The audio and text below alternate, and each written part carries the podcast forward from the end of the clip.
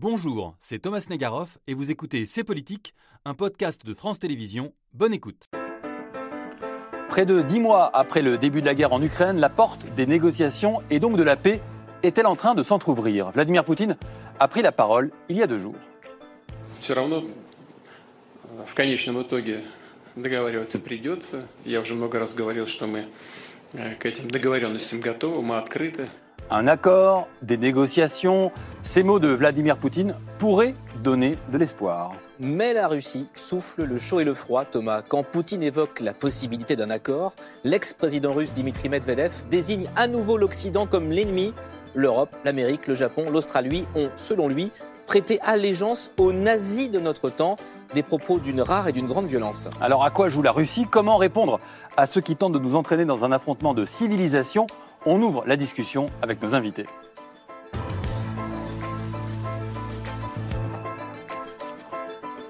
Yael Gauze, toujours chef du service politique de France Inter, Bonsoir, et toujours avec bonsoir. moi pour la deuxième Bonsoir partie de ces politiques. Et nos invités nous ont rejoint Pierre Servant.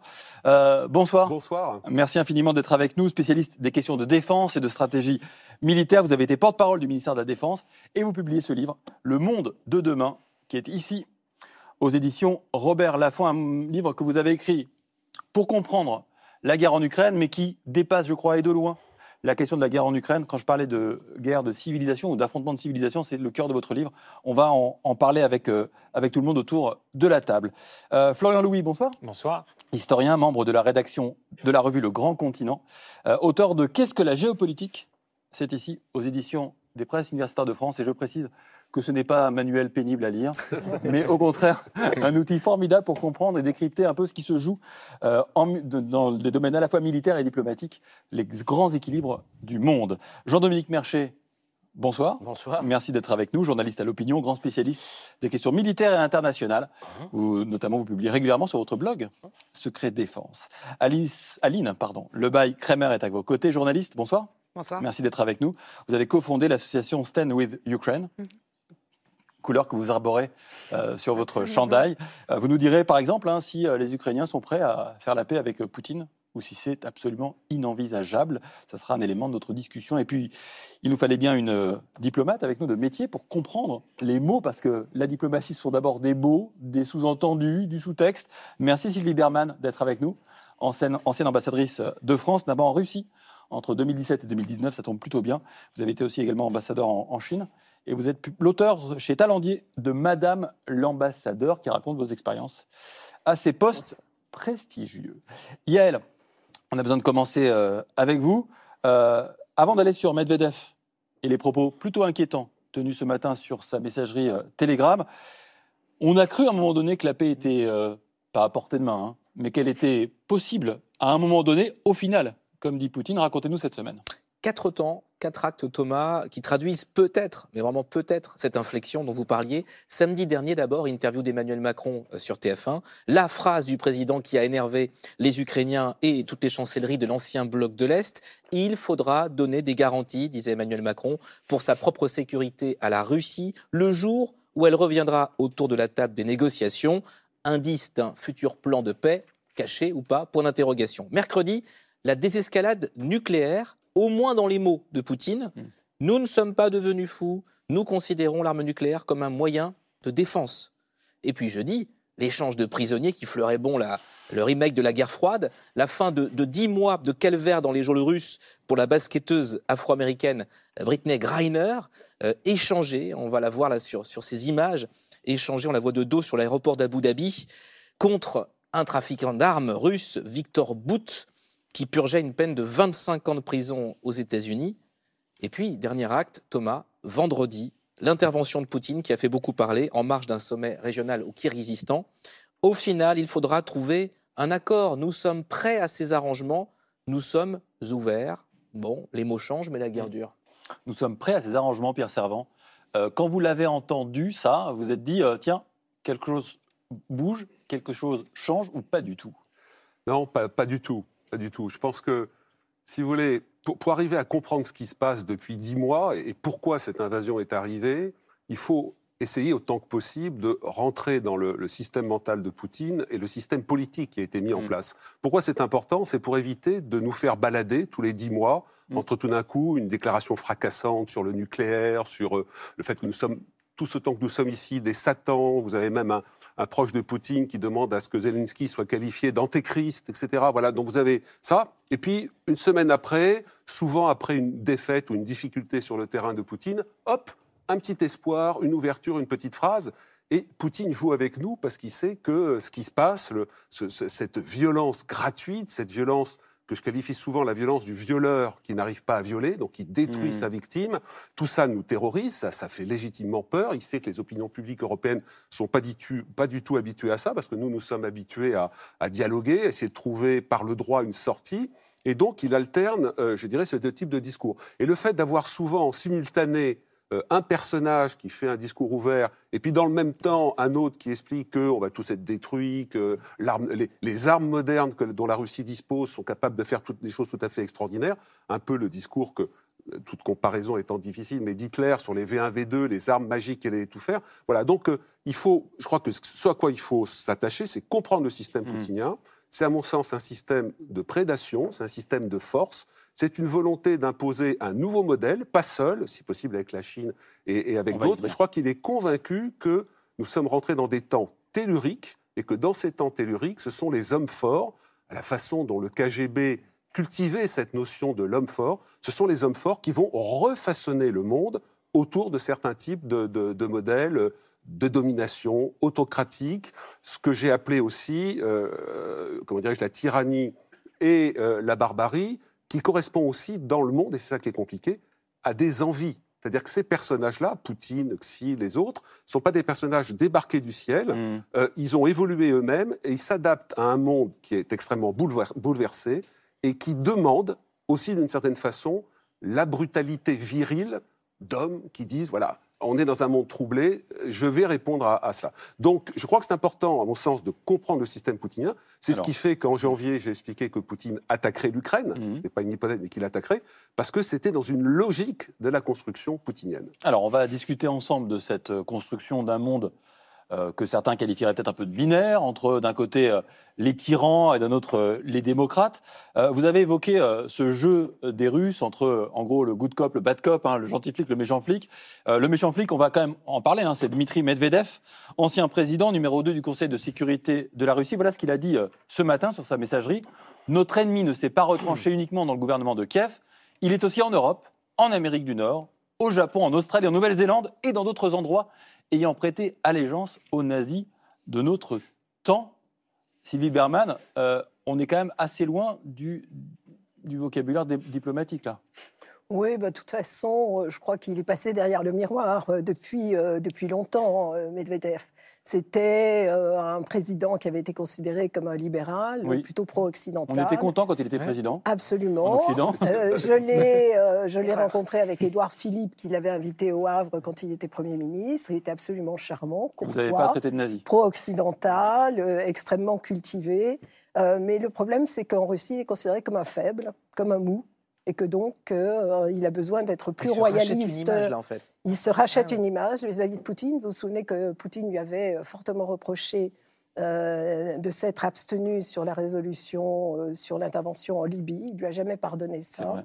Et euh, là, effectivement, euh, il est plus royaliste que le roi. Il tient des propos délirants sur sa Mais haine de l'Occident. pro- Si je vous écoute, Je crois ces que propos ne, ne valent que pour il, celui qui les prononce?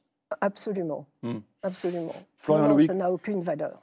Vous, vous partagez? Oui, et surtout, ce qui, enfin, ce qui ressort de ce qu'on dit et ce qui me semble très juste, c'est la difficulté d'interpréter les, les propos des différents acteurs, et d'ailleurs aussi bien côté russe, côté ukrainien ou occidental, c'est que chacun s'exprime à des publics différents et à différentes échelles, et que certains, à certains moments, vont parler à leur opinion publique nationale, ou alors vont parler à leurs alliés, ou alors vont parler à leurs ennemis et rivaux.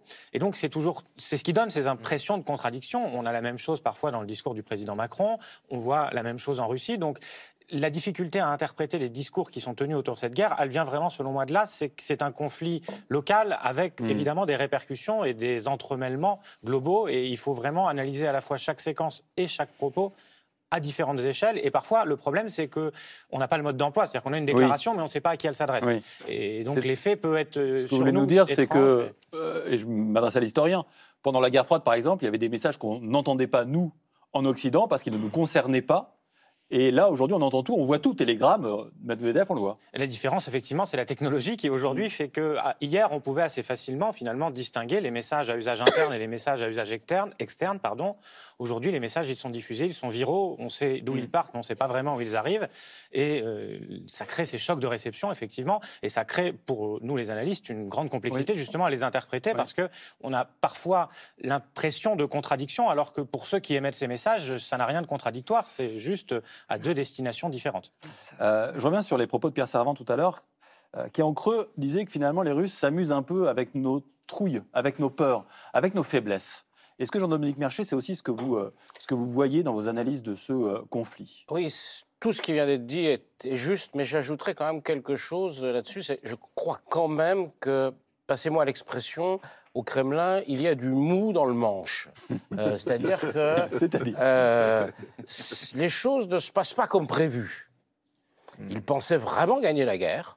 en peu de temps? Au départ, ils pensaient la gagner en 10 jours. Bon. Ensuite, ils ont pensé la gagner en un peu plus de mois. Et là, on a plutôt l'impression qu'ils sont en train de la perdre, cette guerre.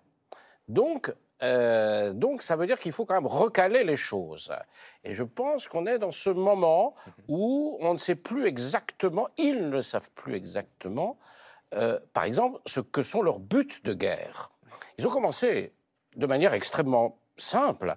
Le but de guerre, c'était on va mettre un régime soumis à la Russie euh, au pouvoir à Kiev et on va annexer une partie de ces régions. Aujourd'hui, euh, ce but est inatteignable. Mm. Euh, donc, ils continuent. Alors, et donc, ils sont presque en train de changer de discours en disant on continue. Le, notre but de guerre maintenant, c'est presque de nous défendre contre ceux qui nous agressent, comme si ce n'était pas eux qui avaient commencé. Et est-ce que les buts Euh, de guerre des Ukrainiens sont clairs? Alors, les buts de guerre des Ukrainiens sont très clairs. Moins clairs sont les buts de guerre euh, des Occidentaux. Enfin, en tout cas, les buts de guerre des Occidentaux sont débattus. Euh, et c'est normal dans des démocraties. Mais à Moscou, c'est compliqué de comprendre aujourd'hui quels sont quel est leur véritable objectif. Donc, je pense qu'il y a entre eux des discussions. Euh, évidemment, au final, ce sera le tsar qui décidera. C'est pas, euh, il n'y a aucun, aucun doute là-dessus.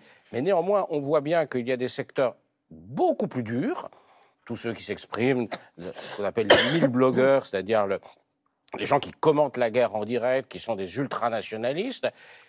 Le secteur euh, plus libéral pacifiste, on l'entend pas beaucoup. Ils sont beaucoup partis à l'étranger. Donc on voit bien que y a on est peut-être dans un moment d'hésitation euh, et de relative incertitude. Mm. Donc ça ne durera pas, mais peut-être que nous y sommes en ce moment. Et peut-être faut-il en profiter. Et Aline Lebaille, Kremer, comment est-ce que vous entendez pour l'instant ce qui s'est dit sur le plateau Ça terminera le premier tour de table. Euh, je pense que pour les peuples qui ont subi euh, l'agression impérialiste euh, russe, euh, je pense aux Géorgiens notamment, parce qu'on parlait de la séquence où Medvedev a été en effet président, il n'a jamais été considéré comme un modéré. Par ailleurs, je pense que ce genre de figure dans le régime du Kremlin ne bouge pas une oreille, ne prononce pas un mot, contrairement à ce qu'on pourrait penser sans l'aval de Vladimir Poutine. Donc ce qu'il nous dit aussi, par ailleurs, dans sa déclaration de, de ce matin, c'est ni plus ni moins de reprendre la propagande criminelle, euh, déshumanisante, euh, génocidaire, qui présente tous les symptômes d'une propagande génocidaire à l'endroit des Ukrainiens, parce qu'il reprend. Donc, il il se- serait nouveau, c'est Poutine qui, qui parle à travers lui? Non, et, euh, et ils nous ont déclaré la guerre, euh, y compris sur la place rouge, avec un cortège de figures euh, qui sont connues, pardon, mais pour certaines, pour avoir appelé à brûler dans des fours des homosexuels. Enfin, c'est quand même ce, ce ce genre de personnages qui se sont exprimés 9 sur la, dernier. oui. qui nous ont déclaré la guerre non, en, en- en début d'année. Ah. Et donc très peu ont entendu en fait la violence de la déclaration de guerre qui était faite à l'Occident euh, dans, dans, dans ces- dans cette scène-là et, et les figures qui étaient à cet endroit. Donc ce que fait Medvedev, c'est de rappeler la propagande, j'ai envie de dire euh, basique, qui est la matrice de, de, de mensonges de cette guerre, de justification de cette guerre, à savoir la dénazification de l'Ukraine, euh, qui justifie les crimes abominables qui sont Mais- commis et par ailleurs les actes génocidaires Mais dans les qui propos sont de- posés sur le sol ukrainien. dans les propos de Medvedev, ça dépassait, ça qui, était, ça qui nous a un peu marqué, c'est que ça dépassait le cadre strict de l'Ukraine, parce qu'il dit en gros le combat c'est pas que l'Ukraine, il va parler du Japon, il va parler de l'Australie, il va parler évidemment de l'Europe occidentale. Il parle de nous. Et- oui, mais il parle de nous. Et ils l'ont déjà dit. Ils nous ont déclaré la guerre presque sainte. Non, mais le presque. rapport avec les Japonais, on a mal à le voir. Ce sont- parce que les Japonais se sont rangés à ce qu'on appelle les alliés euh, désormais. Et pardon, mais les, couilles. les- les- les- les mots qui sont employés en ce moment sont extrêmement forts. Et oui, rappellent euh, euh, euh, le langage autour de la Seconde Guerre mondiale. Mais on est quelque part, on est là-dedans. On parle d'alliés, on parle, euh, on, on parle de gens qui veulent nous détruire. Et y compris pour ceux qui suivent quand même depuis euh, des années et qui connaissent un peu euh, l'histoire euh, du coin. J'ai envie de dire, il n'y a pas de il y a des choses qui étaient écrites dans des textes quand on passe de néo, on parle de néo-eurasisme. On a reparlé de euh, Douguine, par exemple, dont la fille euh, a été euh, assassinée il y a peu. Donc c'est revenu sur le devant de la scène. Mais la matrice idéologique de ce, de ce régime, elle est écrite. Il y a des textes, on peut les lire. Et dans ces textes, il y a des mots et des propos d'une violence inouïe à notre endroit, entre guillemets. Alors on va dézoomer un peu, Oui. euh, parce qu'il n'y a pas que, euh, que les Russes qui tiennent des discours anti-occidentaux aujourd'hui. Mais non. Euh, je- on va prendre deux exemples, euh, Iran et Chine. Déstabilisés par le mouvement qui a suivi la mort de Massa Amini, le guide suprême Ali Khamenei, on en parlait dans la première partie de l'émission, euh, garde la main ou tente de la garder en nous ciblant, nous, l'Occident, les États-Unis et leurs alliés. Voilà ce qu'il déclarait le 26 novembre dernier. Le problème, dit Ali Khamenei, n- n'est pas quatre émeutiers dans la rue. Le champ de bataille est beaucoup plus vaste. L'ennemi principal, c'est l'arrogance mondiale. L'arrogance les sous-titres occidentales. Autre croisade anti- anti-occidentale, c'est celle que mène le président chinois Xi Jinping, qui disait mi-septembre lors d'un sommet régional au Kazakhstan, euh, aux côtés de Vladimir Poutine, il disait ceci, Xi Jinping, le monde d'aujourd'hui est loin d'être en paix. La concurrence entre deux orientations politiques se fait avec une acuité croissante. Voilà, des mots doux, des mots valises pour dire Mhm. Occident contre reste du monde. Florian Louis, euh, est-ce que c'est du bloc contre bloc classique que tous les étudiants en histoire connaissent bien, voire les étudiants, les lycéens de terminale, comme ceux qui sont autour de nous Euh, Ambiance guerre froide, en fait, hein, deux modèles qui sont en face, et puis euh, voilà.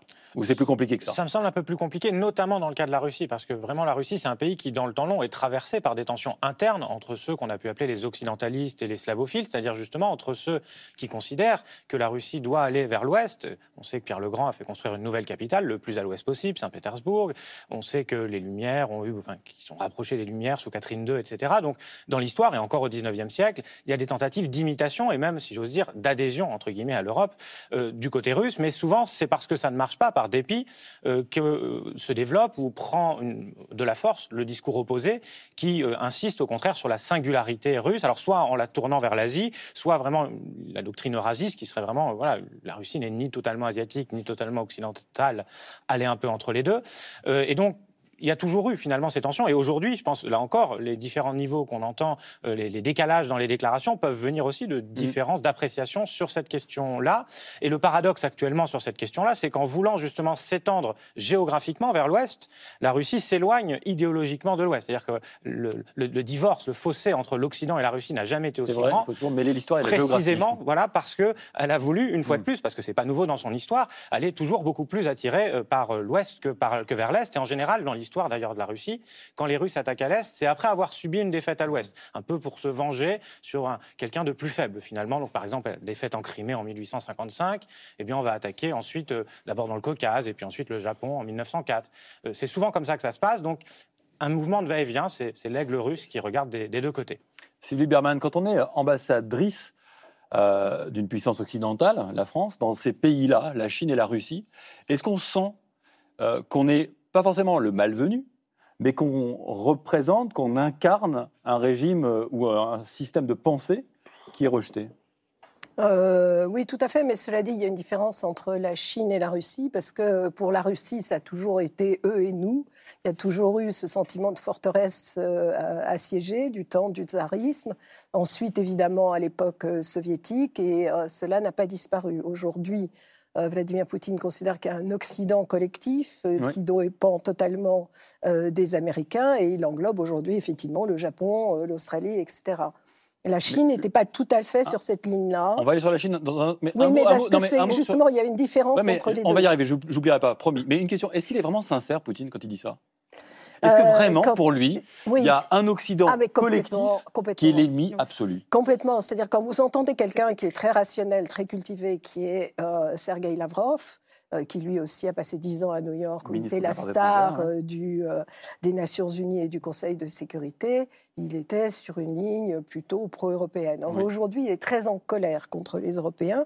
Même avant cette guerre, il nous reprochait le Kosovo, la guerre en Irak, le fait qu'il y ait deux poids, deux mesures. Et j'ai connu un Lavrov, puisque j'étais à New York à l'époque, absolument charmant, prêt à des négociations. Et aujourd'hui, on voit effectivement sa brutalité, même si ce n'est pas des déclarations du genre Medvedev, sauf quand il a dit que Hitler avait du sang juif euh, aussi. Euh, ce pourquoi d'ailleurs les Russes ont dû euh, s'excuser auprès de, euh, auprès d'Israël. Euh, donc, euh, Et les Chinois? c'est- Alors, les Chinois, ben, c'est différent, parce que pour les Chinois, l'Europe constituait une alliance de revers. Alors, à la fois contre les Soviétiques, contre les Américains, et ils n'ont pas totalement euh, renoncé à cela. Cela dit, la vision de Xi Jinping aujourd'hui, c'est euh, la Chine est puissante, elle n'a pas de leçons à recevoir des Occidentaux. Et c'est là qu'ils forment cette espèce de partenariat et pas d'alliance avec euh, Vladimir Poutine, euh, parce que, euh, en fait, euh, ils peuvent s'opposer aux Occidentaux au Conseil de sécurité, et surtout, même si la Chine et les États-Unis seront les puissances qui, qui vont un petit peu définir le monde qui vient, il ne faut pas oublier qu'il y a 193 pays au Conseil de sécurité, euh, au Moyen-Orient, en Afrique, en Amérique latine, et qu'ils ont tendance à ne euh, pas condamner la Russie et à soutenir les positions chinoises et euh, les positions russes. C'est intéressant parce que quand je vous pose la question à vous occidentales, vous dites bah, c'est plus compliqué que ça, etc. Mais eux, on l'a entendu, hein, Xi Jinping ou, ou Poutine eux-mêmes définissent un Occident un peu collectif, comme ça, uniforme. Ils ne veulent que, pas des règles. est-ce que alors, ouais, ne veulent pas des règles du droit international qu'on leur impose. C'est de ça qu'il s'agit. Mais parce qu'ils ont peur aussi pour leur régime après l'intérieur. Voilà, des valeurs que ça Oui, véhicule. Moi, je- je- Jean-Denis Marché, parce Ouais. que vous avez commencé à dire tout à l'heure, l'Occident n'était pas si unique que ça. Ouais, alors moi, je, je- enfin, sur les buts de guerre, moi, je ne crois pas à, à l'affrontement bloc contre bloc aujourd'hui. Il y a un bloc qui est celui des Occidentaux, qui, je crois, se- s'est réunifié avec la guerre en Ukraine. Euh, et l'Occident était jadis, euh, même naguère, hégémonique. Euh, et il a perdu cette hégémonie. L'Occident ne domine plus le monde comme il l'a dominé du XVe siècle au XXe siècle. militairement, Ça, un- culturellement, de- dans tous les domaines. Euh, ça, je pense que c'est un phénomène global, historique, de longue durée. Et nous devons nous inscrire. Ça ne veut pas dire, dans, cette perspective, l'Occident n'est plus l'hégémonie. Ça ne veut pas dire que l'Occident a disparu. Ça ne veut pas dire que l'Occident euh, est faible. Mais ça veut dire qu'il n'est simplement plus tout. Il ne commande plus tout seul au reste du monde. Et puis, il y a donc l'Occident uni autour des Américains pour aller, aller vite. C'est ce que nous montre la guerre d'Ukraine. Et puis autour, dans le reste du monde, il y a des puissances euh, diverses qui ont des trajectoires diverses, mais qui ne forment pas un bloc. Peut-être à des moments peuvent-ils se retrouver dans la confrontation avec l'Occident, Euh, la Chine, l'Iran, la, la Russie, mais parfois pas. L'Inde n'est pas contre l'Occident, euh, l'Arabie saoudite n'est pas contre C'est l'Occident au gré d'intérêt. euh, au gré d'intérêts qui peuvent varier, bouger d'un d'un moment à l'autre. Donc je ne crois pas à la théorie euh, de- du clash des civilisations, comme disait Samuel Huntington. Je crois qu'il y a une civilisation occidentale qui perd son hégémonie, mais en face, il n'y a pas un bloc comme on a pu connaître Est-Ouest, ou, euh, euh, avec lequel nous serions voués à un affrontement. Et si c'était le cas, ce ne serait vraiment pas une bonne nouvelle parce que nous ne serions certainement pas les plus puissants et en tout cas certainement pas les plus nombreux. Pierre Servant, ça va un peu à l'encontre de votre, de votre thèse. Alors, je vais essayer de préciser ma thèse. Juste avant, si vous permettez, un mot en rebond par rapport à ce que Jean-Dominique disait tout à l'heure, par rapport aux, aux- aux difficultés du Kremlin. Vraiment, en, en un mot, je, je- je vais dans, son sens, dans le sens de Jean-Dominique. Il y a sur le plan tactique au Kremlin énormément d'incertitudes en ce moment. C'est-à-dire que rien ne se passe comme il, le- il le pensait, et donc c'est un désarroi qui explique aussi des politiques, comment dirais-je, de, de fuite en avant sur la mobilisation, sur le, le fait de remettre Prigogine au centre Mhm. alors qu'il était à la périphérie, etc. Mais en revanche, et c'est important, y compris pour le- la deuxième partie de ma réponse par rapport à votre question, sur le plan stratégique, Poutine n'a pas bougé d'un poil. Et cette approche stratégique, c'est une volonté de domination de son hôte étranger proche, et c'est aussi une volonté idéologique avec, avec le numéro un chinois. L'étranger proche, c'est l'ancienne. euh, Le- l'URSS. le- le- donc les, les pays du pourtour de, de- de- de- de l'ex- de l'ex-Union soviétique. Donc c'est une vol- volonté de domination, c'est une volonté aussi d'imposer un type de modèle qui fait que la force prime le droit. Mm. Et dans ce sens, il y a effectivement non pas une alliance pour l'instant, il y a plutôt une alliance avec l'Iran, avec la Syrie, ça, mais un partenariat fort avec la Chine. Rappelez-vous ces déclarations, les déclarations des deux numéros 1 le 4 février à l'ouverture des Jeux Olympiques. Nous représentons les seuls vrais modèles démocratiques et nous entendons lutter dans le monde contre la falsification de l'histoire. Vous avez là deux modèles, qui, s- un totalitaire, la Chine est un modèle totalitaire au sens des sciences politiques, j'en ai fait un peu, quand vous cochez les cases de ce que c'est qu'un régime totalitaire, non seulement Xi euh, coche tout, mais c'est sous son emprise, le système devient de plus en plus totalitaire. Et Poutine, qui était un régime, on parlait de démocrature, régime autocratique qui glisse aussi vers le totalitarisme, un des, des signaux pour moi, c'est les notions de purification, Mhm. autopurification, purification de groupe. Et euh, donc ces deux-là entendent représenter un nouveau pôle. Alors la logique des blocs, c'est vrai, elle n'existe pas aujourd'hui, parce qu'en fait, dans nos propres démocraties, vous avez des remontées d'huile, à mon sens, antidémocratiques, ou en tout cas hostiles aux valeurs euh, d'altérité, d'humanisme, de respect de la différence, etc. Et par ailleurs, dans des régimes fortement autocratiques, vous avez heureusement des remontées là euh, d'huile d'olive positive, euh, de, de- de volonté. On le voit en Iran, on le voit marginalement euh, en Chine, on le voit marginalement en Russie. Voilà. Donc dans ce sens, je suis d'accord avec ce qui a été dit. On n'a pas deux blocs homogènes, mais je termine juste par là. À mon sens, le combat des valeurs, il, il est historique Ben voilà. et il va, être- il va être historique pour le demi-siècle qui vient. Alors ça, Aline c'est- de oui, Baïk-Kramer, voilà. c'est c'est- c'est ce que vous pensez aussi, que finalement, elles se protègent, ces régimes autoritaires se protègent contre l'invasion de valeurs qui pourraient déstabiliser les régimes à l'intérieur. Oui, parce que euh, sur la question du bloc, c'est aussi euh, l'alliance euh, à minima conjoncturelle, mais en tout cas idéologique, autour de euh, valeurs ultra-violentes. Euh, quand on parle de la, la Chine, de l'Iran euh, et de la Russie de Poutine, on n'est pas sur des régimes très ouverts euh, à l'autre, à la liberté, à la liberté d'expression, euh, aux droits de l'homme, à l'émancipation des individus. Donc c'est surtout une opposition euh, clairement de valeurs. Enfin, il y a euh, Syrie, Iran, euh, Chine. enfin, on, on est quand même dans des, dans des choses tragiques pour les êtres humains. Et ce que rejettent les Ukrainiens. Les Ukrainiens ont fait le choix aussi, pour ces raisons, de prendre un chemin européen qui est... à l'opposé euh, de, euh, de cet autoritarisme-là, de ces dictatures, de ces, euh, de, de- je veux dire, on peut parler de la Chine, il va falloir parler des Ouïghours aussi. Enfin, c'est aussi un peuple qui est en train de génocider, euh, de gé- génocider une minorité. Donc il y a ça aussi qui se joue.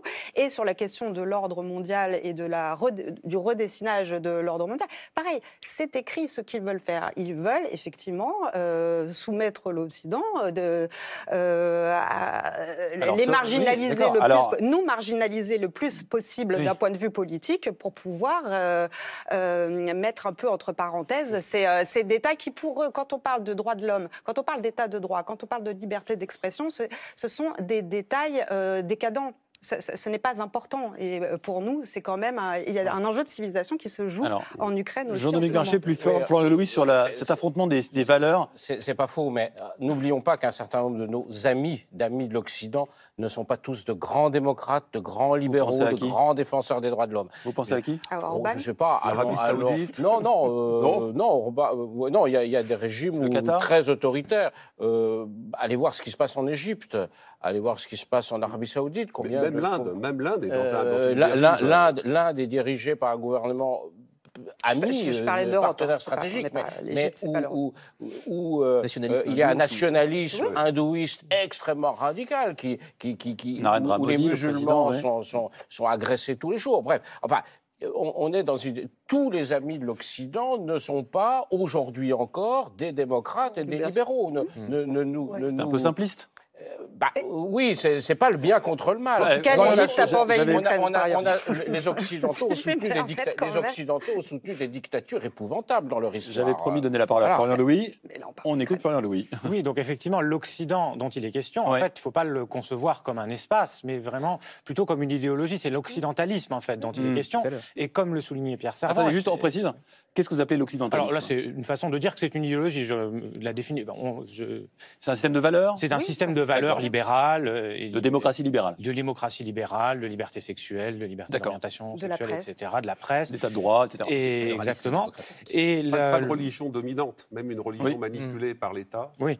Et donc cet, cet occidentalisme ou c'est cette idéologie occidentale à laquelle on s'attaque, pour le coup, alors comme le disait Pierre Servant, ce qui est important de voir, c'est qu'il y a des gens à l'intérieur de l'Occident qui sont sensibles à cette idéologie anti-occidentale. Et donc, on disait tout à l'heure que Medvedev parle de nous, mais il parle aussi à nous. Quand il dit ça, il parle du moins à certains d'entre nous.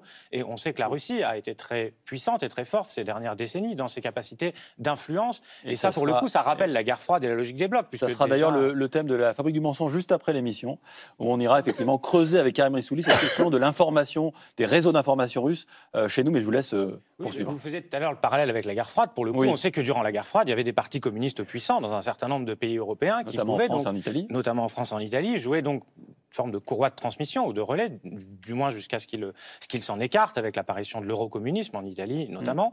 Et la question qui se pose aujourd'hui, c'est peut-être apparaîtra un euro-anti-occidentalisme. Enfin, je ne sais pas, parce qu'aujourd'hui, la question qui va se poser, c'est cette capacité de la Russie de se poser un peu en phare de cet antilibéralisme, en fait. hein. Oui. Euh, ne va-t-elle pas pâtir, cette position, des difficultés qu'elle rencontre? C'est-à-dire que la Russie incarne, et Vladimir Poutine incarné auprès d'une, ce qu'on appelle l'alt-right, hein, de cette droite un peu radicale, enfin pas qu'un peu d'ailleurs. Ah oui, très radical, Excusez-moi. Euh, incarner donc cette figure de l'homme fort, cette figure de l'homme viril qui résiste Oui. à l'Occident et qui est intrépide et imbattable. Aujourd'hui, euh, il est un peu penaud. Et donc, il y aura aussi des répercussions chez nous, dans nos sociétés euh, occidentales, de ce qui est en train de se passer. Mais euh, Sylvie Berman, est-ce que ça veut dire qu'on est un peu désarmés, euh, nous, euh, pour reprendre euh, Pierre Servant, qui aimons la paix, qui aimons le dialogue, qui n'aimons pas la force Est-ce qu'on est battu d'avance face à des gens qui n'ont pas peur et qui utilisent la force? Non, on n'est pas battu d'avance, puisqu'on le voit bien en Ukraine. Il y a eu une réaction précisément des Européens, des, de euh, des Occidentaux. Combien de temps? Combien de temps? Je n'en sais rien. Mais en tout cas, il y a eu une réaction unanime de condamnation. Alors, cela dit, encore une fois, je pardon, reviens, et c'est ce que dit. C'est pour ça que l'Ukraine, c'est très important. Parce Ah bah, que c'est le- c'est le dro- l'endroit, le lieu où se joue cette confrontation historique. Oui, non, tout à fait. Mais euh, je veux dire, euh, quand euh, le président Biden se rend en Arabie Saoudite pour, euh, euh, leur demander de- d'augmenter euh, production la, de la pétrole. production de, de pétrole, il repart totalement bre- bredouille. Or, il avait dit à un moment, jamais je ne le verrai, ce pays, cet homme est un paria. Donc, euh, j'avais cité dans mon livre la, la phrase de Jean Ferrat, le sang sèche vite en entrant dans l'histoire. Et je crois qu'effectivement, euh, il y a des crimes qui sont pas pardonnés un jour et qui le sont euh, deux ou trois de ans plus tard. Bah, de, de Khashoggi. et- Et puis, il ne faut pas oublier qu'il y a une guerre au, Yé- au Yémen Yémen, aussi. ouais. On s'y intéresse pas beaucoup. Mais, aussi. euh, on- vous parliez euh, de. Pardon. donc euh, voilà, le, le monde évolue aussi et il y a une part de réalisme dans les États. Quand euh, on a décidé de sanctions contre la Russie, qui on est allé voir? Pas les grands pays démocratiques du Mais monde. Pardonnez-moi, une part de réalisme. Mais est-ce que les régimes autoritaires sont réalistes géopolitiquement Parce qu'on a toujours l'impression que nous, on est Oui, pas réalistes, libéraux, comme on dit en relations internationales, qu'on a des grandes valeurs, et que eux sont hyper réalistes. Mais est-ce que c'est pas l'inverse? Alors je ne sais pas si on est hyper réaliste. Florian Louis tout- sourit. Toujours, euh, ju- justement. Euh, là, effectivement, il y a, euh, Poutine était utopiste, entre guillemets, parce Oui. que c'est quand même une agression et, et un crime, et il s'est fait des illusions sur la possibilité de, de revenir à l'empire tsariste, hein, et pas à l'Union soviétique, c'est pas le sujet, il déteste le communisme et, et l'Union soviétique. Donc là, il y a, de toute façon, il a commis une erreur stratégique majeure, aussi bien dans ses objectifs euh, initiaux que dans sa conduite de la guerre. Donc il, il aura perdu en un certain sens. Cela dit, on ne sait pas encore comment cette guerre se terminera, et Absolument. en particulier sur le plan territorial. Il y a une petite chose qui me gêne dans, dans ce débat euh, ce soir, Ah c'est bon qu'on disserte entre chancellerie et diplomates par-dessus les Ukrainiens, mais que pensent Oui. les Ukrainiens eux-mêmes? Et je voudrais qu'on qu'on regarde un peu ce qui s'est passé hier à, à Oslo. C'était la remise du prix Nobel euh, de la paix, remise entre autres à- au Centre ukrainien pour les libertés publiques. C'est une ONG co-lauréate du prix Nobel. Discours à l'occasion de la remise euh, assuré par Alexandra Matvichuk, sa présidente, qui disait ceci la paix pour un pays attaqué ne peut être atteinte en déposant les armes. Ce ne serait alors pas la paix, mais l'occupation. D'où la question si on faisait la paix maintenant, ce qui est totalement utopique et faux à l'heure où on se parle, qu'est-ce que, où est-ce qu'on en serait Qu'est-ce que l'Ukraine devrait lâcher finalement? Quelle frontière? 91, 2014 91. La, la- Le plan de 91, paix ukrainien a été exposé en 10 points. Et dans ces 10 points, Et il y en tout a. à l'heure par euh, Zelensky et Macron. Oui, Au oui. téléphone, ils, se sont- ils ont échangé tous les deux Oui, ce sur, soir, ce, sur ce plan de paix qui a été exposé euh, aux Nations Unies mais- par Zele- Volodymyr Zelensky lui-même. Il y a le retrait des troupes russes euh, de toute l'Ukraine. Il y a le respect de l'intégrité territoriale de toute l'Ukraine. Il y a la question de la justice, que ces crimes et que ce régime qui agit en toute impunité depuis des décennies soit condamné, puni et répond de ses actes. Et quand ils disent euh, qu'il n'y aura pas de paix sur ce continent sans, euh, sans cette question de justice, ils ont raison.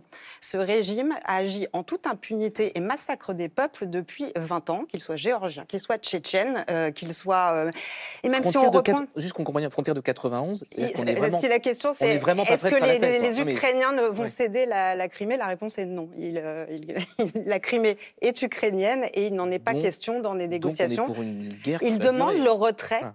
Le retrait Mais est-ce des que troupes c'est, russes. pardonnez-moi, est-ce que c'est pas, et là je me tourne vers la diplomate à nouveau, mais en diplomatie, mais Pierre Servant pourra répondre, je suis persuadé là-dessus, est-ce qu'il n'y a pas du maximalisme dans les demandes Il y a la charte pour des Nations espérer- Unies. oui, mais Ah, C'est de la négociation. Quand, euh, le- si je veux le- acheter le- votre, votre verre et votre, et la- et le droit des peuples agenda, je veux dire, je voudrais les deux. d'eux-mêmes. Et puis, C'est la charte des Nations Unies. Pierre Servant. ju- Juste en, en- en 1994, il faut rappeler qu'il y a eu un mémorandum, euh, mémorandum de Budapest, où euh, la Russie euh, récupère les armes nucléaires euh, de l'Ukraine et Oui. de la Biélorussie. C'est un accord qui est co-signé par les Américains et les Britanniques, de mémoire, et qui reconnaît le caractère intangible des frontières euh, de l'Ukraine, Crimée compli- comprise. Je précise d'ailleurs pour tous ceux qui répètent la Crimée est russe, la Crimée est russe, Non. la Crimée, historiquement, elle a d'abord été euh, les Tatars de Crimée sous euh, protection ottomane. Donc, euh, le grand ottoman, aujourd'hui Erdogan, pourrait dire Mais attendez, moi, je demande la récupération de la Non. Crimée. Ce qu'on dit, c'est que la Non, Russie a Non, non, donné l'Ukra- l'Ukraine, euh, la Crimée à l'Ukraine dans les années 50 assez Ah non, récemment. mais si vous voulez, le- le- ce, ce La. Crimée juste- a voté en 91. Oui, oui, tout à fait. Il y a eu vo- un oui, référendum voilà. démocratique, c'est-à-dire libre, euh, Tout ce à qui n'est pas le cas des référendums. C'est important parce que je, crois que Ils ont voté quand on rentre dans ce type de raisonnement, euh, enfin, euh, qui est légitime en termes de questionnement, on commet une vraie erreur. Vous avez en Europe, euh, je l'ai vécu de très près, comme chacun d'entre nous, en 91, quand il y a quand il y a eu une renaissance des nationalismes en Europe, Mm. et que notamment le Premier ministre Balladur, s'appuyant sur, sur des instances européennes, a essayé de régler toute une série de problèmes frontaliers, parce que des tas de pays qui avaient été découpés en morceaux au cours des deux, des deux guerres commençaient à revendiquer telle ou telle partie de territoire. Je pense no- no- notamment euh, les, ma- les, les, les Magyars, j'allais dire les Hongrois par rapport à la Transylvanie roumaine, c'est-à-dire des, des- des- des territoires qui leur ont été arrachés.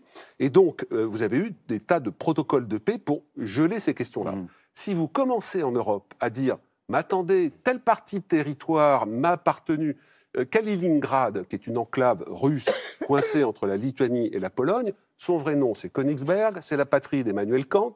Le, le- le sang prussien euh, irrigue cette terre jusqu'aux profondeurs les plus profondes. Et donc l'Allemagne pourrait dire, mais attendez, mais vous rigolez, euh, Königsberg, ça nous appartient. Donc le, le glissement consistant à dire, ah oui, mais la Crimée a été Mm. donnée... Non, les- la Russie a reconnu et a récupéré les armes nucléaires, c'est-à-dire elle a désarmé un pays en lui disant, vos frontières sont respectées, et le coup d'après, Alors, il ne on respecte entend- pas. on Donc- entend donc, juste, un, point, juste Oui. un tout petit point pour terminer. Petit. La Crimée, sur le plan diplomatique, peut faire l'objet, moi je pense qu'il faut, si on veut discuter, si Poutine veut discuter, ses retraits au niveau euh, de février, euh, 2022. donc il y a dix mois, euh, et on remet à, à plat. Et sur la Crimée, les diplomates sont des gens euh, pertinents, intelligents, savants. Ils peuvent parfaitement construire quelque chose pour la Crimée de spécifique, à condition que Poutine fasse pas ce qu'il a fait dans la partie du Donbass occupée, à savoir distribuer en sous-main des passeports russes pour russifier et rendre impossible. Jean-Dominique Merchet, Je voulais- juste attendez. dire un, un tout petit truc. je vous donne la parole juste après, je vous promets. Jean-Dominique que- Merchet. Oui, Non, mais il y a un gros truc qu'on oublie quand même. Parce que, est-ce que Je crois qu'il y, a- je crois qu'il y a trois choses. Il y a, il y a le droit, il y a la force, il y a la diplomatie. Et c'est pas la même chose. Mm. Le droit, c'est clair. Le droit, l'Ukraine, y compris la Crimée, euh, la Crimée, le Donbass, c'est en Ukraine. Personne ne conteste ça. Et Je Bah, les Russes, pas. quand même. Et si on- Les Russes, enfin, les. Russes, mais, mais- mais personne, personne, Oui, per- personne, personne de à part les sensé. Russes, à part- et personne, de raisonnable de ne conteste ces points de droit, ces points de droit. euh, et d'ailleurs, euh, euh, le gouvernement français, comme Mm. tous les gouvernements occidentaux, ne cesse de répéter que c'est la souveraineté pleine et entière et l'intégrité du pays. Là, aucun doute là-dessus. D'ailleurs, si on commençait à rentrer dans ce jeu en disant oui, bon, on peut peut-être prendre un petit morceau de son voisin, on ouvrirait euh, La boîte de Pandore, la boîte de Pandore au niveau international et ce serait une catastrophe absolue. Ça, c'est la force. La force. La force, pour l'instant, eh, c'est plutôt les Ukrainiens qui l'ont. C'est-à-dire que les Ukrainiens sont plutôt en train de gagner la guerre. Donc pourquoi s'arrêterait-il Que les Russes, aujourd'hui, soient plutôt à demander, bon, euh, si on arrêtait les gars, si on faisait un cessez-le-feu, eux, ça leur permettrait de garder euh, les territoires qu'ils occupent, éventuellement de reconstituer leurs forces et de repartir à l'offensive dans un an, dans deux ans, dans trois ans. Donc pourquoi aujourd'hui les Ukrainiens accepteraient-ils une, une- une situation, alors qu'ils ont le droit pour eux, Hmm. pourquoi accepteraient-ils Ils ont le droit et la une force. si- Ils ont le droit et la force. Pourquoi accepteraient-ils une, une- une situation qui les contraindrait à renoncer à ce qu'ils considèrent à juste titre comme étant leur pays? Et donc, le puis, il y a la diplomatie. Et la diplomatie, à un moment, mais nous n'y sommes pas. Et ça va prendre encore sans doute du temps parce que nous sommes dans la période de la guerre. Et la guerre, elle va durer. Et un jour, oui, la diplomatie entrera en vigueur, Et- en action. et juste là, historiquement, on verra ouais, bien. alors, juste- et là, on verra bien. Florian Louis, eh bien, on avance, mais la, di- la diplomatie, elle donne historiquement raison à la force ou au droit? Eh bien, Eh ben. le problème, c'est quelle diplomatie avec quel résultat? Parce que, par exemple, dans le cas de l'Ukraine, il y a quand même eu des accords à Minsk qui n'ont finalement pas servi à grand-chose en 2014 ou en 2015. Donc, euh, la diplomatie à tout prix, ça ne règle malheureusement pas tout. On peut très bien arriver à des situations où des protagonistes signent un traité, un accord, et finalement, ça n'arrête pas le conflit. C'est exactement ce qui se passe en Ukraine. Et je pense que le plus important pour la séquence qui, dans laquelle nous sommes actuellement et pour l'avenir, c'est qu'on soit capable, le moment venu, effectivement, et espérons-le le plus tôt possible, d'avoir euh, un accord. Les conditions de celui-ci vont être effectivement très difficiles à, à trouver. Je laisserai peut-être la diplomate en parler, elle est mieux placée que moi pour ça. Mais un accord qui soit viable et qui, qui, qui règle vraiment le problème et qui ne soit pas simplement une trêve, en fait. Parce qu'actuellement, et c'est beaucoup ce qu'on a eu au XXe siècle, Oui. on a eu effectivement beaucoup de paix qui étaient en fait plutôt des trêves et, et, euh, qui débouchaient sur des guerres pires que celles qu'elles avaient Je vois à interrompues. quoi vous faites allusion. Moi aussi. Et si je peux me permettre un petit détail quand même, ce qu'on oublie aussi dans les urgences et du pourquoi, du comment il faut libérer toute l'Ukraine, c'est suffisamment documenté maintenant euh, que à chaque fois que la marée d'occupation russe se retire de quelque part, euh, il y a quand même de guerre, oui. Des crimes Mm. horribles. Enfin, là, techniquement, on discute euh, de façon tout à fait euh, urbaine et civilisée. Mm. Très exactement à Mélitopol, à Mariupol, euh, dans, en Crimée. Enfin, les gens souffrent un martyr, les gens sont en train de mourir, les gens sont torturés, les gens sont enlevés, les enfants sont déportés. Enfin, il y a ça aussi qui se joue. Donc, il y a une urgence aussi humanitaire à aller libérer tous ces territoires-là où il n'y a plus d'état de droit, il n'y a plus de liberté, et des crimes, et des crimes contre l'humanité sont connus. qu'il faudrait à un moment donné, de toute façon, le juger tôt ou tard. Est-ce que ça veut Euh, dire, voire Poutine, euh, Poutine, plutôt tôt, tribunal les arrêter. est-ce que ça veut dire, Berman, que le temps des diplomates n'est pas du tout arrivé Non, je pense qu'il n'est pas arrivé, effectivement. Euh, Ce n'est pas l'intérêt des Ukrainiens de, de négocier, euh, quoi que dise euh, Vladimir Poutine, parce que de toute façon, même si les, les Ukrainiens sont une, euh, dans une logique d'offensive, il n'empêche que 15% du territoire euh, reste occupé. Donc ça serait, s'il y avait une négociation, ça serait plutôt à l'avantage des Russes. La diplomatie, c'est aussi l'art du possible. Oui. Et euh, je pense que, effectivement, ce qu'a dit Jean-Dominique Parchet est vrai, c'est-à-dire qu'il y a le droit, il y a la force, puis après, il y a la diplomatie, et la diplomatie sera obligée de, de prendre en considération euh, pensez tous ces faits. Et je pense que, d'ailleurs, ce qui est intéressant, c'est que Volodymyr Zelensky, au mois de mars, avait fait des propositions de paix dans lesquelles il avait évoqué un gel de la situation en Crimée pendant Absolument. 15 ans. C'est un peu ça que vous Donc, évoquez. euh, il y a des possibilités de, euh, de réfléchir autour de, de solutions, même si effectivement elles ne correspondent pas au droit. Mais le droit n'est pas toujours respecté dans la vie internationale. Et donc- après, il y a Et et la réalité des occupations Voilà. et des crimes qui ont été Oui. commis. Non, Sur mais vous, alors, parlez, pas de- du même, les- même registre. oui. On sent bien que vous ne parlez pas du même endroit, en fait. Et c'est intéressant parce que Bah, quel est l'endroit du côté des civils Mais qui quel, sont oui, mais quel est à la fin Et donc de l'endroit la logique ukrainienne. Dans, Oui, mais dans- quelle est à la Oui, mais sauf que l'Ukraine est prise dans un conflit où ils sont beaucoup aidés par les puissances occidentales. À- Est-ce qu'il y a un moment, Pierre Servant, où vous pensez que les Occidentaux diront on a plus intérêt, nous, Mm. à chercher la paix, quitte à sacrifier un morceau de territoire ukrainien, je suis désolé de le dire comme ça, plutôt que de continuer à soutenir l'Ukraine? Mais vous savez que ce, ce propos-là, euh, il nous revient, nous Oui. qui passons nos, nos vies sur Oui, les plateaux et oui. c'est des C'est pour ça que je le etc. pose comme ça. Mais bien sûr, bien sûr. Euh, et Poutine le sait. Pourquoi Poutine ne lâchera pas? Pourquoi est-ce qu'il a brûlé tous ses vaisseaux diplomatiques? Parce que dans l'art du possible, quand Mm. vous avez une des parties qui, dès qu'il y a éventuellement un, un- un tout petit reste, où, le brûle, euh, les annexions forcées, les déportations, les adoptions euh, d'enfants, les vols culturels, les vols culturels, les viols, la documentation des Mhm. exactions, l'occupation des terrains. Mais vous vous rendez compte, c'est- une sorte de cancer qui a multiplié ses métastases. Et, et la diplomatie, com- comment fait le chirurgien diplomate pour arriver à, à- à enlever tout ça? Poutine a tout fait pour qu'il n'y ait pas cette possibilité. Et pour revenir à votre question, vous avez raison. Pourquoi Poutine, d'une certaine façon, est en difficulté, un peu acculé, le- les choses lui échappent, mais je pense qu'il a une conviction infinie, c'est que nous, les représentants au sens large, alors Occident, mais il n'y a pas que l'Occident, puisque les, les puissances asiatiques, démocratiques soutiennent l'Ukraine, etc., ils considèrent que nous sommes, entre guillemets, des femmelettes, dans Mhm. un univers mental qui est construit autour de l'homme fort, qui est l'homme violeur, qui est l'homme violeur. C'est pas une image, c'est pas simplement ce qui se passe sur le terrain. Ce Ça dit. correspond à ce que Poutine dit lui-même publiquement.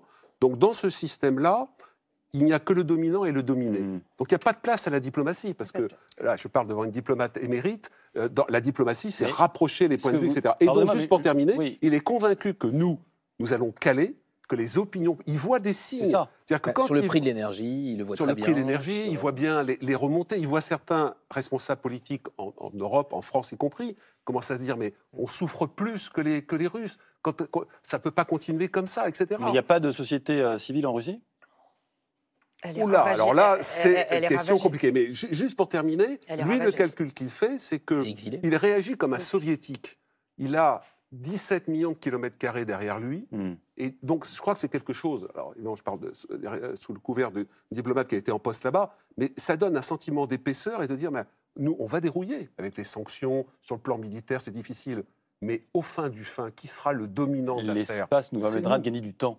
Florian Louis, euh, ce qu'on entend est, un peu inquiétant. Est-ce que ça veut dire que, euh, si on écoute Pierre Servant, que la logique euh, de Vladimir Poutine, qui est de détruire tous les canaux diplomatiques, nous conduit nécessairement soit à nous occidentaux à courber les chines, soit à aller vers un conflit dont on imagine mal aujourd'hui encore les conséquences?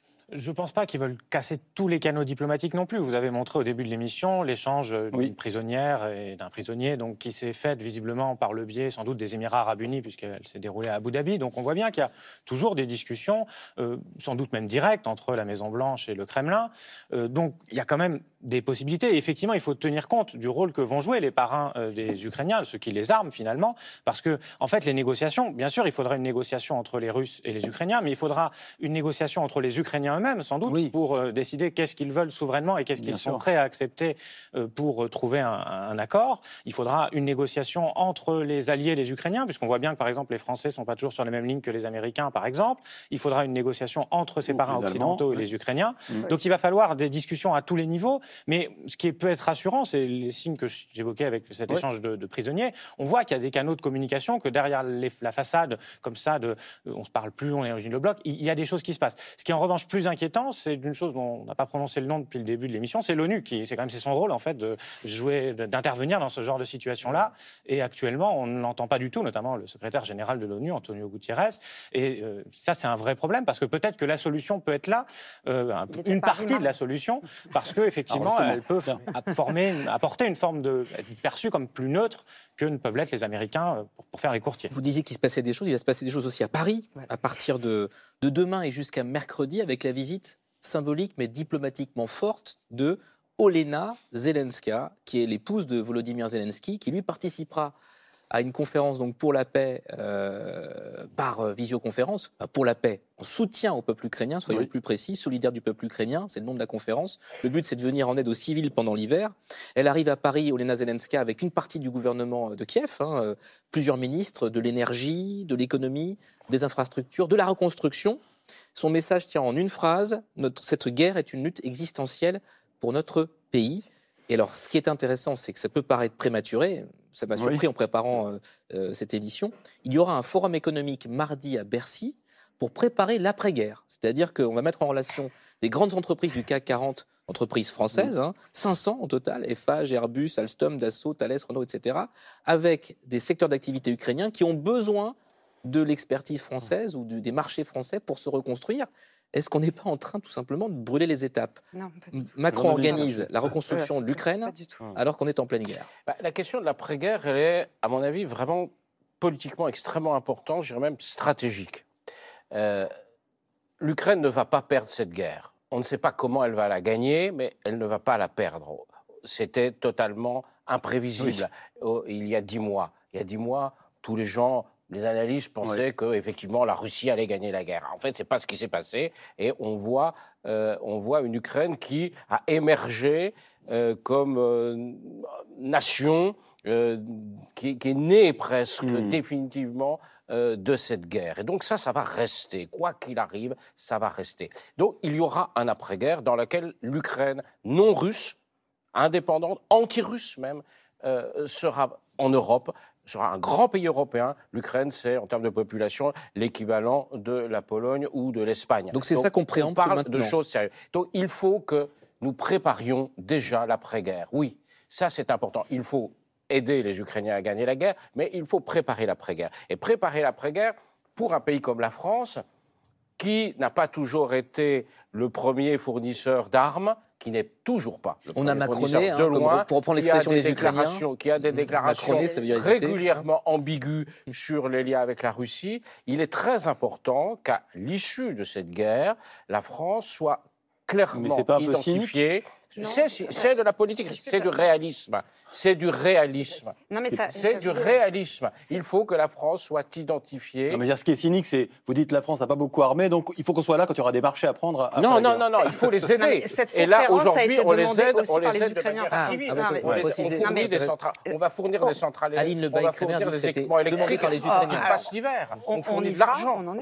il faut les aider. Il faut les aider. Mais si on les aide pas, si la France la- et l'Allemagne, parce que le- c'est un peu le même problème en Allemagne, la Mhm. France et l'Allemagne ne sont pas identifiés comme des gens qui ont aidé ces pays à la victoire, nous ne pèserons rien dans la, construc- dans la reconstruction de l'Europe d'après-guerre. Oui, voilà, il y a la question de Quelques la terminer.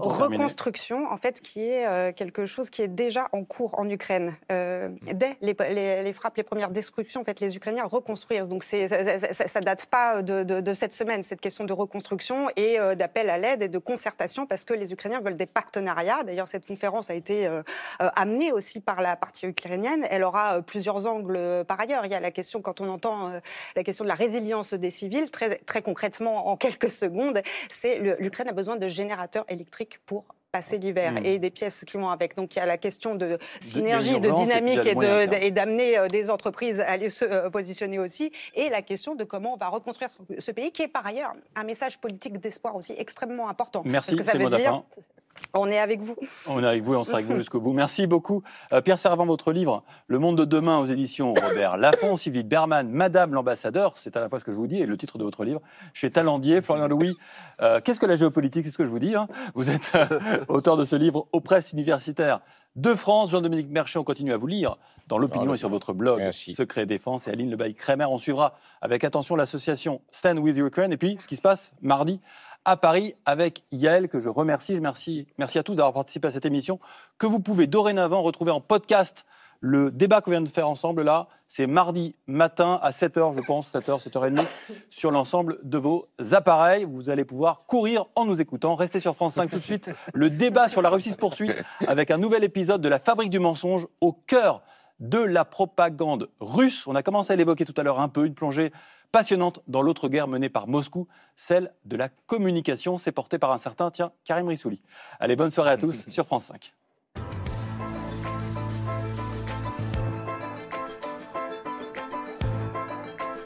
C'était C'est Politique, un podcast de France Télévisions. S'il vous a plu, n'hésitez pas à vous abonner pour ne rien manquer. Vous pouvez également nous retrouver en vidéo sur France.tv.